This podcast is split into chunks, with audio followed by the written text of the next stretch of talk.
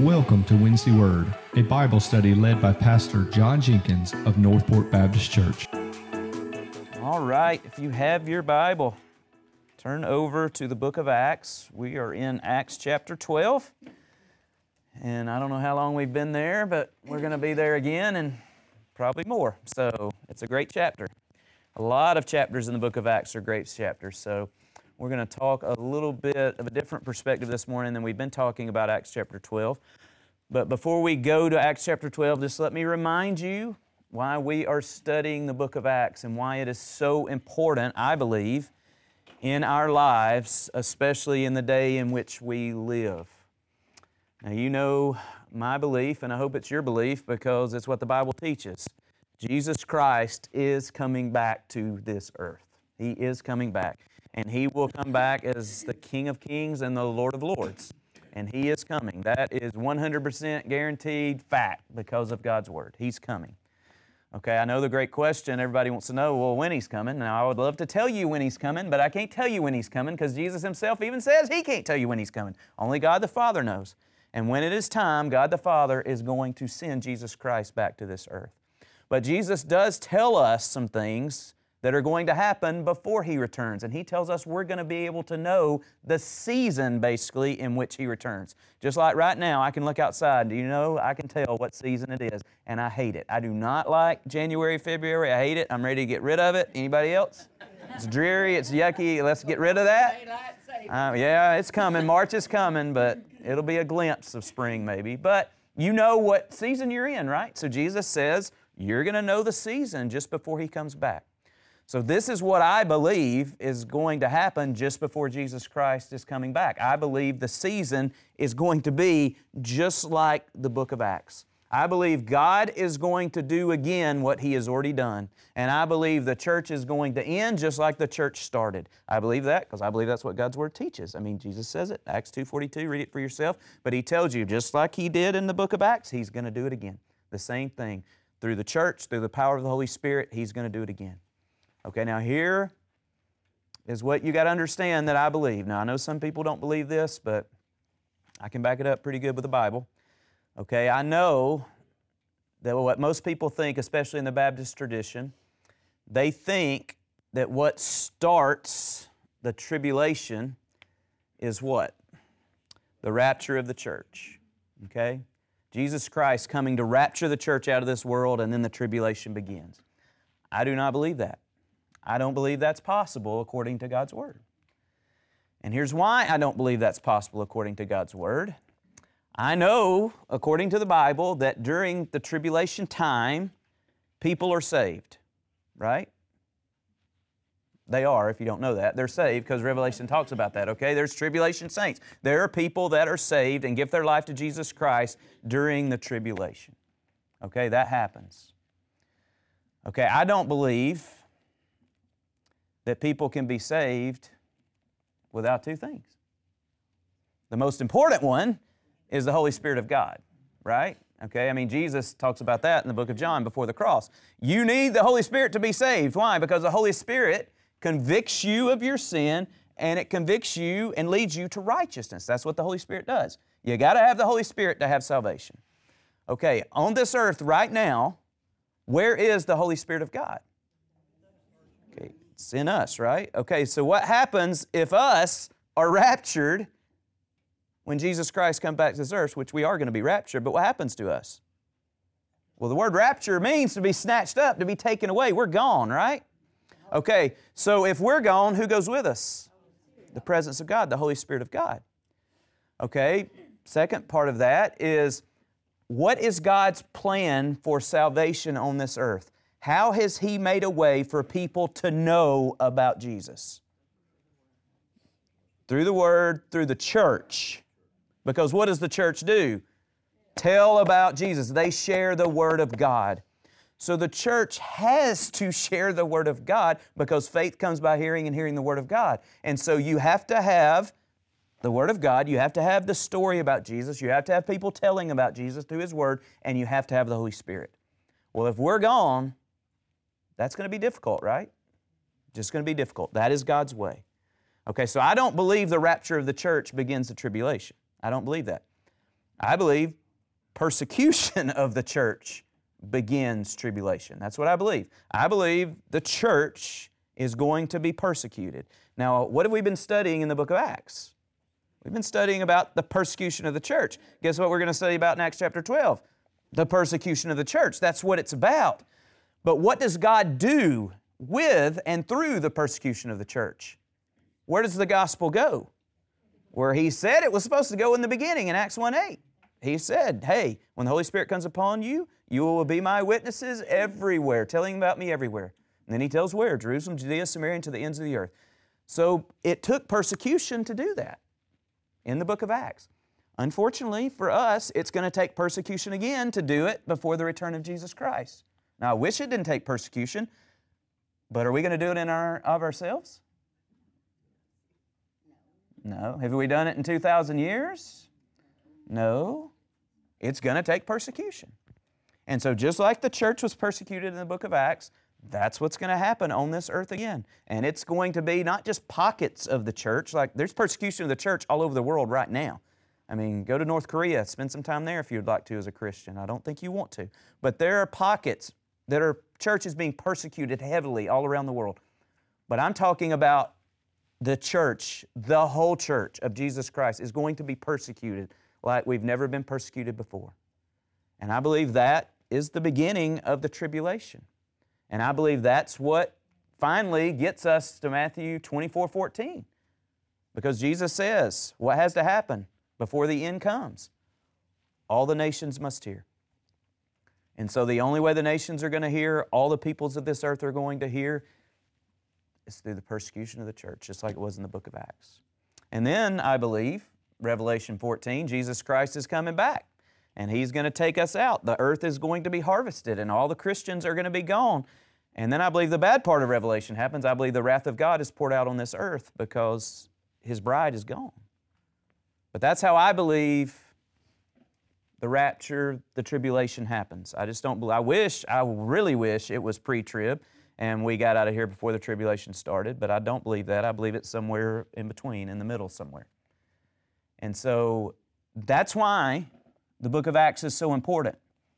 Not only so you will know what's happening when it happens, but so that you will be ready and you will do what God has called you to do when it happens. Now, that could be tomorrow if my scenario is correct. It could be next week, next year. I don't know. It could be 20 years, 50 years from now. But I believe we're living in the time where we're getting very close to the return of Christ. I just believe that. From a world perspective, a spiritual perspective, I just believe that with all my heart. I believe if you can't see that, you're just not looking at the seasons. Okay? So I want you to be ready. And so, even though I believe we're getting close to that, whatever close means, before we get to that, there are two things I really want you to have and to know according to God's Word. Because I believe as we get closer and closer, the most important thing you can do or the church can do, and you should know this, is to pray. Okay?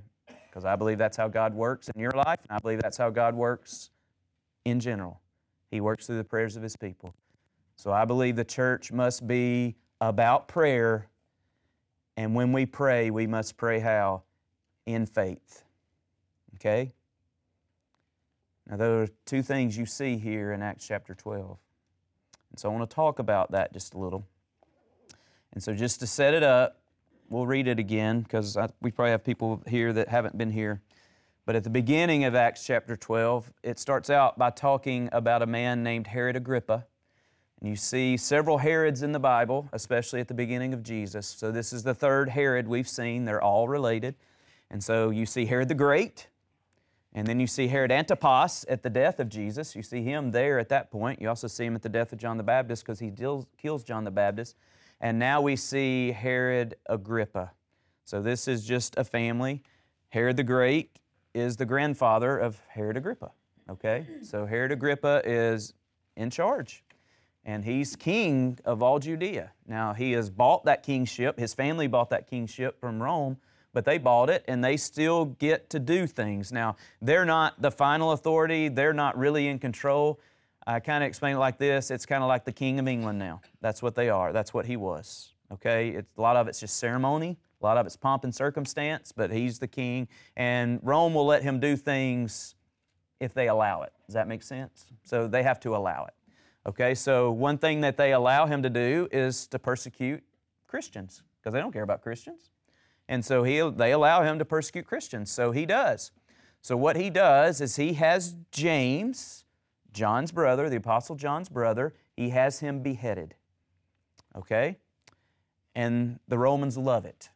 And they love it so much, and the people in the city love it so much that he arrests Peter and he's going to do the exact same thing to Peter that he did to James.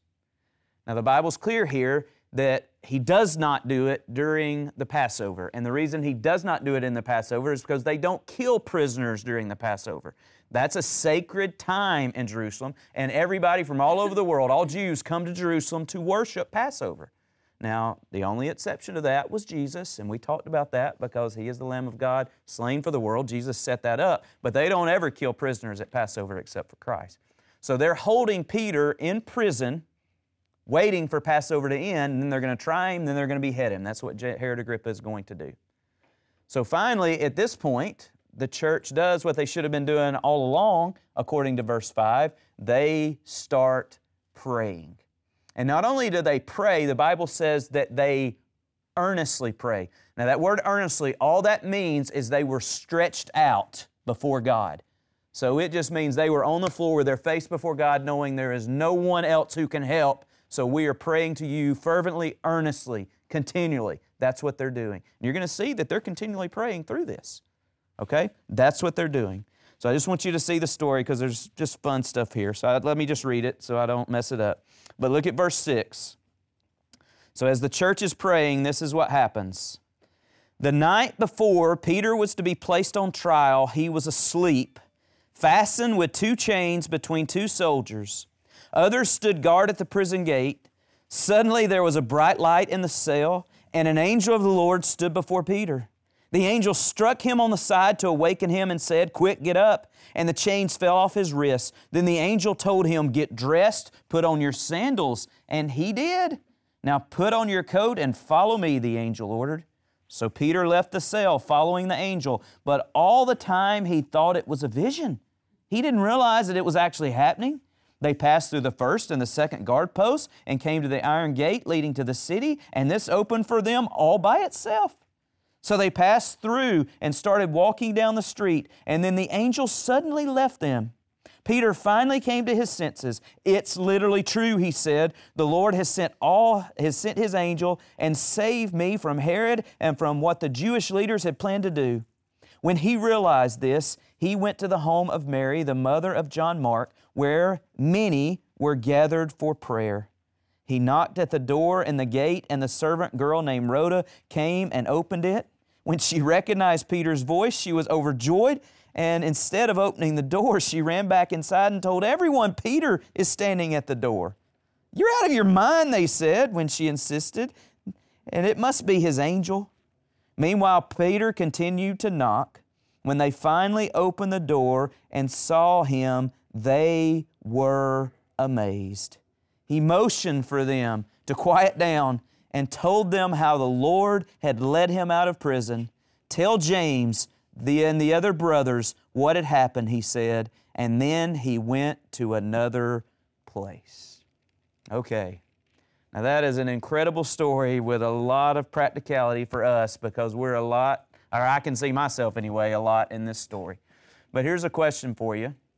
We know what the church was doing the night before Peter was to go on trial to be beheaded. What do you think Peter was doing the night before his trial, before he was to be beheaded? Well, that's the one thing we know. He was asleep, right? He had peace. He did. He had told him that. So, what was he doing? Was he doing anything else but sleeping? Now, I, now here's the thing. I don't know exactly what he was. I can't tell you exactly this. This is conjecture on my part, but it's biblical conjecture, I think. I mean, I think at some point during this prison sentence, he had to pray, right? Okay, now we don't know how many days he's in prison. We know Passover festival is eight days. We don't know exactly at what point of the Passover he's arrested, but probably not the last day of Passover. He's arrested sometime during Passover, so he's probably been sitting in jail for at least a few days, okay? He's been in jail for a while. He might have been witnessing. We don't know. We weren't told that. But I, here's why I think he was praying. Peter had been in a very similar situation to this before. Okay? Several times, by the way. But if you go back to the days of Jesus, Jesus was about to be arrested. And so, what did Jesus do? He prayed. But what else did Jesus do? He took three guys with him into the garden. It says, into the inner garden with him. And what did he ask them to do? He asked them to pray. Peter, James, and John. Now, James just been beheaded, and Peter knew he had just been beheaded, one of his closest friends. Okay? Now, that night before the cross, did Peter, James, and John pray? No, they slept. They did not know the urgency of the hour, did they? No, they did not know the urgency of the hour. They did not know what Jesus Christ was going through. They had no clue. So rather than praying, rather than keeping watch, as Jesus tells them, keep watch, which means to pray, they slept. Okay? Then, when they came to arrest Jesus, what did Peter do? No, he didn't. He didn't take off at first. Now, he eventually did. He jacked out a sword and he cut off Malchus's ear. Okay, now here's a great question. Why do you think he cut off that ear? Why do you think he pulled out his sword? Was it to save Jesus? Heck no, it was to save himself. How do we know that? Well, just a few hours later, he's standing in the courtyard of Caiaphas, and a little slave girl comes up to him, and he cusses her like a dog so he can save his own hide. And then he runs and he hides. He didn't see Jesus crucified. He doesn't see the cross because he's trying to save himself, right? So he experienced that. He knew what that was like. Okay, but this isn't the first time Peter's been arrested and tried in the book of Acts. Okay, we have a couple of times where Peter is arrested and tried in the book of Acts. Okay, Acts chapter 4, he is brought in and he's tried. They let him go, but they tell him, never speak in the name of Jesus again. Well, what did Peter do? He spoke in the name of Jesus again. And what did they do? They arrested him again. You can read Acts chapter 5. And they arrest him again, and it's a kind of a similar story to this. What happens? Miraculously, an angel comes and they're freed. And what does the angel say? Go back to the place you're arrested and preach the good news about Jesus Christ. They did it. Guess what happens to them? They're arrested again and they're taken to this same place, the fortress Antonia, where Peter's held in Acts chapter 12. And then they scourged them, flogged them. That's what happens to the 12 disciples of Jesus, the apostles. And then they let them go. So Peter understands what it means to be arrested. But now this was a little different because he's been arrested and he's been told, don't preach in the name of Jesus. He's been arrested and he's been scourged. Now, that's bad enough in and of itself if you know what a scourging is. We talk about that a lot at Easter time. But now, this is life and death situation now, right? Because one of his best friends has just been beheaded, and now he's next. I have to think he prayed. Right? Okay, now here's a question about his prayer. How much faith did he pray with?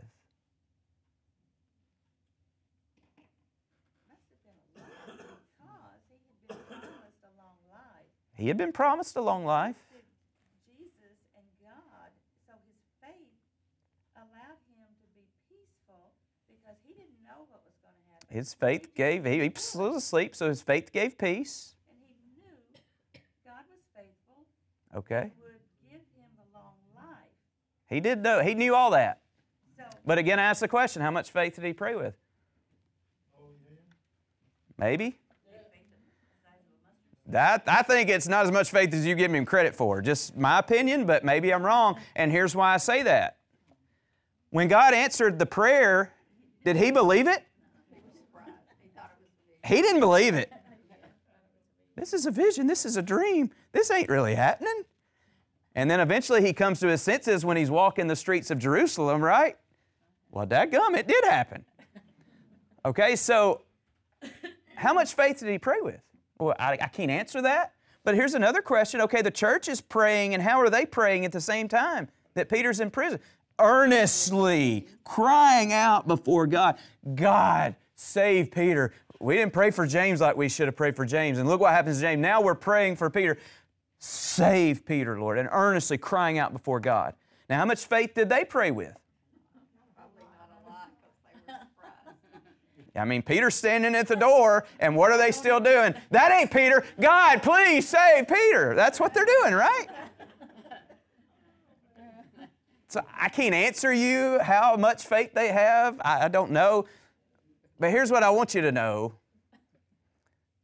we do not have to have perfect faith for God to hear our prayers and to answer our prayers.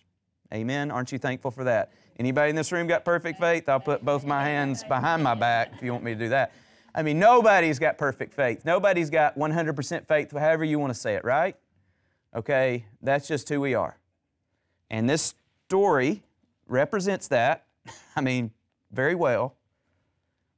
But thank God he still answers prayers when we don't have great faith.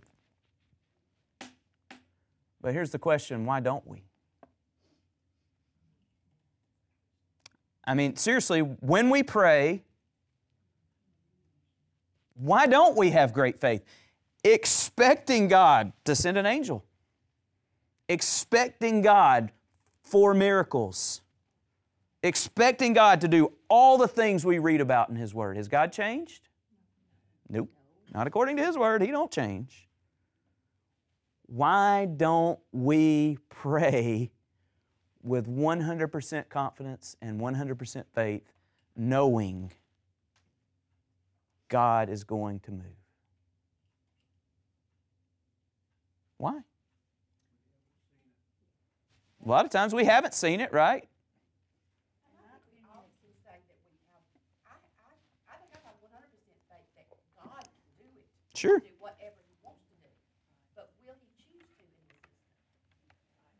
Yep. Could it also be doubt? Well, of course. I mean, Doubt that are planning. there's always, I mean, no matter, and this is just me, maybe it's not you, but no matter what you've seen God do, no matter what you know God has done and what He says He's going to do, there's always doubt, right? That's just who we are. We're feeble and we're flesh. And I mean, I, I heard this a long time ago. One of the best definitions of faith I've ever heard is faith is belief plus doubt, but you act on the belief. And that's kind of what it is. I mean, if you get on an airplane, do you believe that airplane is going to take off and you're going to fly? Well, probably or you wouldn't get on the airplane in the first place, right? Okay.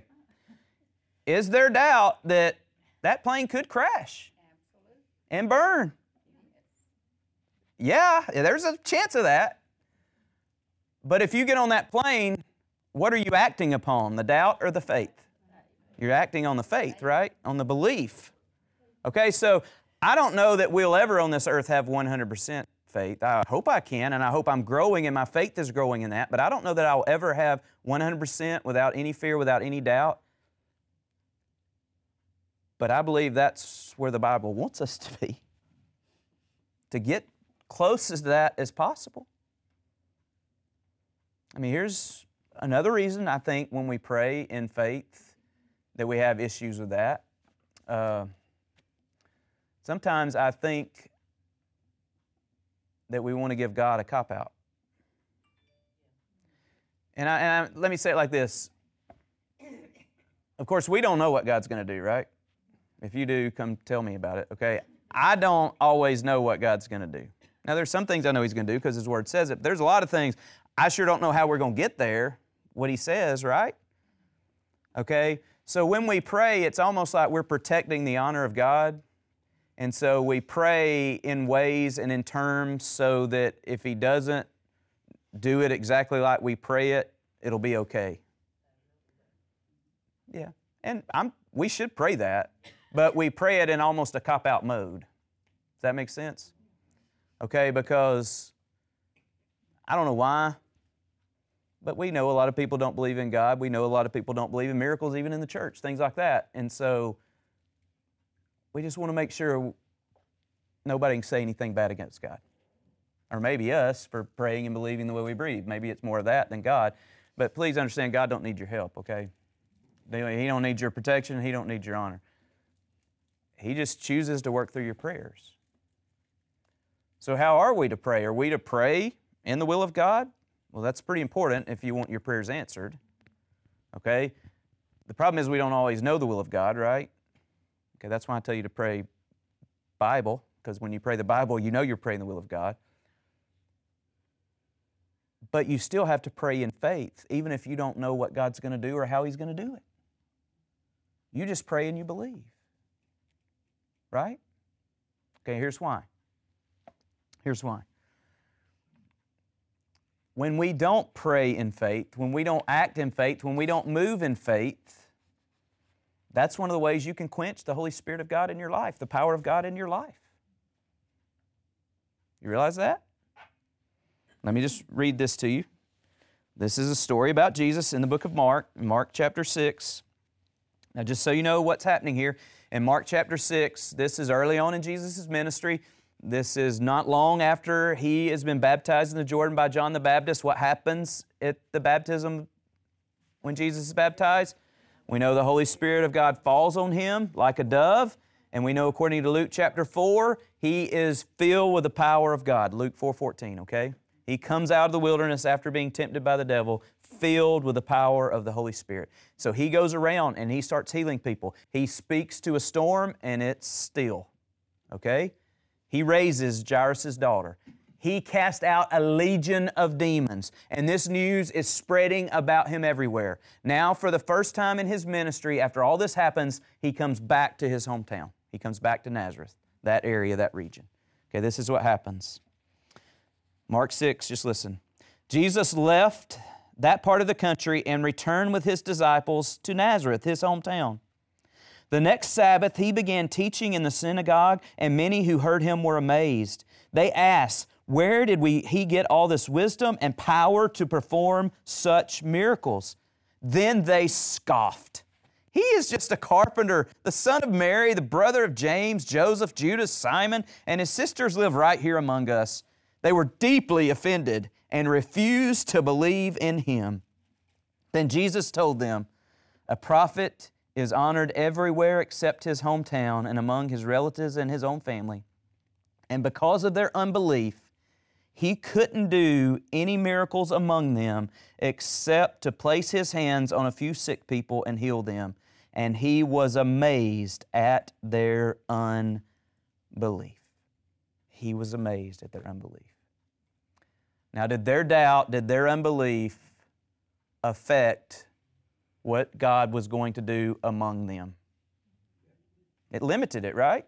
I mean, it says it right there. It says it. It limited the power of God, their unbelief, and it amazed Jesus. Why did it amaze Jesus? Because they had heard what He had done. I mean, how many people have you known that can raise a child from the dead? You know anybody like that? Okay, they knew that story. They knew that he spoke to a storm, peace be still, and guess what happened? It was still. It calmed. They had heard all of these stories. They had heard that Jesus could cast out demons. But now, when he is among them, doing the same works, they don't believe it and it limits what God can do in your life and through your life. That's what doubt, that's what unbelief does.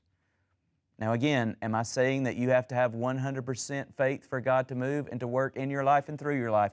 No, because I don't think we ever will have that type of faith. I wish we did. Well, that was a good ringtone. but I wish we did. But we don't, right? Okay, but do I believe you need to have as much faith as you can when you pray? Yes, I believe that. You know why I believe that? Because Jesus says it. Okay, another story where Jesus was amazed by faith.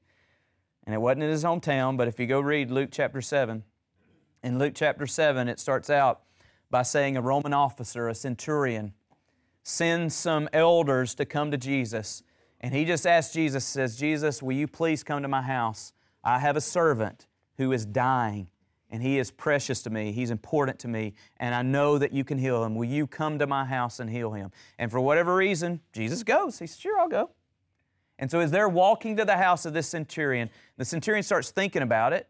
And so he sends another one to Jesus. And this is what the one that comes to Jesus says He says, Jesus, my master has said that he is not worthy of having you come into his home. And he knows that you don't even have to be here to heal his servant. If you will just say the word, he knows that his servant will be healed. And you know what Jesus does? He can't believe what he's hearing. He says, I have not heard or seen this type of faith in all of Israel. And does Jesus speak that his servant's healed? Does he do anything to heal his servant? Nope. But guess what happens when that one goes back to the centurion's home? What does he find? The servant healed. And the Bible says that Jesus is amazed by his faith.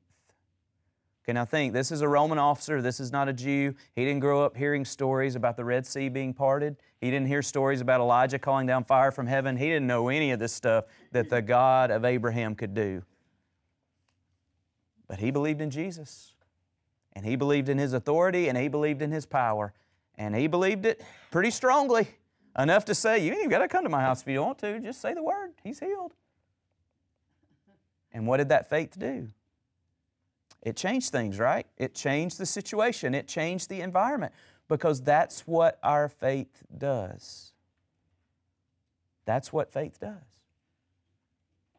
When we pray that way privately, personally, but especially when we pray that way corporately together. Now, here's just another reason I want you to understand that corporate prayer is so important. Okay, just let's talk about this room right now. Not our whole church, but just this room right now. Okay, there are there levels of faith in this room. Do some people have more faith than others? Yeah, of course they do. That's just biblical. Now, there are many reasons for that. Okay? So when we gather corporately, there are different levels of faith, right? My faith might be strong today. Your faith might be weak. Guess what? Tomorrow it might be different. Something might happen in my life that weakens my faith. I mean, I love Toby Lancaster. You think his faith is weakened today? Of course it is. He just lost his son. Of course it is. Okay? So, as a follower of Christ and as a brother of Christ, what am I to do in his stead? Be his faith, pray in faith for him when he can't pray in faith, right? That's what the church is for. That's why we gather together. That's when we come and join hands and pray corporately together in faith, fervently, earnestly before God because we strengthen one another in that. But not only that, God works through our prayers and our faith, cumulative, combined, and it makes our faith stronger together than if we were apart. Is that not just the way it is? If you are isolated by yourself, is your faith weakened? Yes. Heck yeah. I love Peter, but my favorite character in the Bible is Elijah. Okay, and my, from my favorite stories in the Bible is 1 Kings 18 and 1 Kings 19. In 1 Kings 18, do you know what Elijah's doing on top of Mount Carmel? He's calling down fire from heaven. And how does he do it? He just prays. And he believes God's going to answer his prayer. Why? Because God had answered his prayer earlier when he told the king there ain't going to be a drought for a while. They'd been trying to kill him ever since. But then he goes to the top of Mount Carmel, and he's the only prophet of God, and there's 400 prophets of Baal, and there's prophets of Asherah, and they're going to decide that day on top of Mount Carmel who's the one true God of Israel. And so he lets them go first, and they pray all stinking day, basically. And their God does nothing. But then Elijah stands up and he rebuilds the altar of the God, the Bible says. He pours water all over it, and then he just stands and prays. And what does God do? answers with power, answers with fire. And the Bible says every person atop that mountain fell prostrate and they cried out, He is God, He is God. And so on that mountain, Elijah stood victorious with his God. But you know what happens the very next stinking day? Not the next week, not the next month, not the next year, the very next stinking day. He goes out into the wilderness and he sits down under a broom tree, a juniper tree. Oh, I wish I was dead. They're going to kill me. Everybody hates me. God, you've even forsaken me. The very next day. Is that not who we are and that's not how our faith works? Well, if you don't know it, that's how your faith works. I wish it wasn't that way, but that's who we are, right? That's why we need each other. That's why you need a church. That's why you cannot be a Lone Ranger Christian. You can't do it according to God's Word. You can't do it, and if you're trying to do it, you are out of God's will, period. Period. Period, period, period. You're out of God's will. We need one another to build one another up, to strengthen our faith. That's the way God made it, that's the way God intended it. And I'm telling you, it's going to get really, really important as we get closer to the return of Jesus Christ. Really important. Because guess where you ain't going to be able to go to be built up and to be encouraged and to be strengthened? Anywhere out there, because they are going to wallop you and persecute you like you cannot believe. But when we come together, wherever we come together, it might not be this place, it might not be this building. We might not be able to do that. We might have to go to the home of Mary, John Mark's mother. I mean, who knows? We might have to go to homes. But guess what? We still go to homes and we come together and we pray and we pray for one another and we pray for God to move in faith because that's how He does it. And that's what we need. That's what we need. There's one more verse because this is important, because I love this. Look at verse 16, just real quick. Because this is while the church was praying and they finally get up off their knees to go to the door. Acts 12, 16. Meanwhile, Peter continued knocking, and when they finally opened the door and saw him, they were what? They were astonished. They were amazed. I'm telling you, no matter how much faith you got, every time God does something, you need to stand in amazement. You need to stand in amazement of God because what He does is amazing. And you need that. You need that. You need that. So don't ever get too cocky. Don't ever get too arrogant. Stand in amazement. Amen. Amen. I've told you this story, I don't know how many times, probably more than you want to hear, but one of my favorite sayings I ever heard was from a little missionary in Africa. And this was at a Billy Graham Evangelism Conference in Amsterdam. He brought 10,000 evangelists from all over the world to train them. And this was the first night, actually, of the conference, 10 day conference. This little missionary was getting up, telling all the things God was doing in the middle of Africa where he was from. I mean, it was amazing stories, amazing stories, amazing stories. I mean, things I had never heard. But his last statement, his last statement that he said in front of all these 10,000 evangelists, this is what he said. He said, Our God is bigger here in Africa because we need Him more. And it's true. They needed God more than I did in America. Because if I'm sick, you know what I do? Yeah, I go to the doctor. I go to the pantry and get some medicine, or I go to the drugstore. I do something to fix my problem, right? If I'm hungry, what do I do? I got a lot of places I can go, right? I can get whatever I want to eat. But not there. If they're sick and God doesn't move, you know what happens?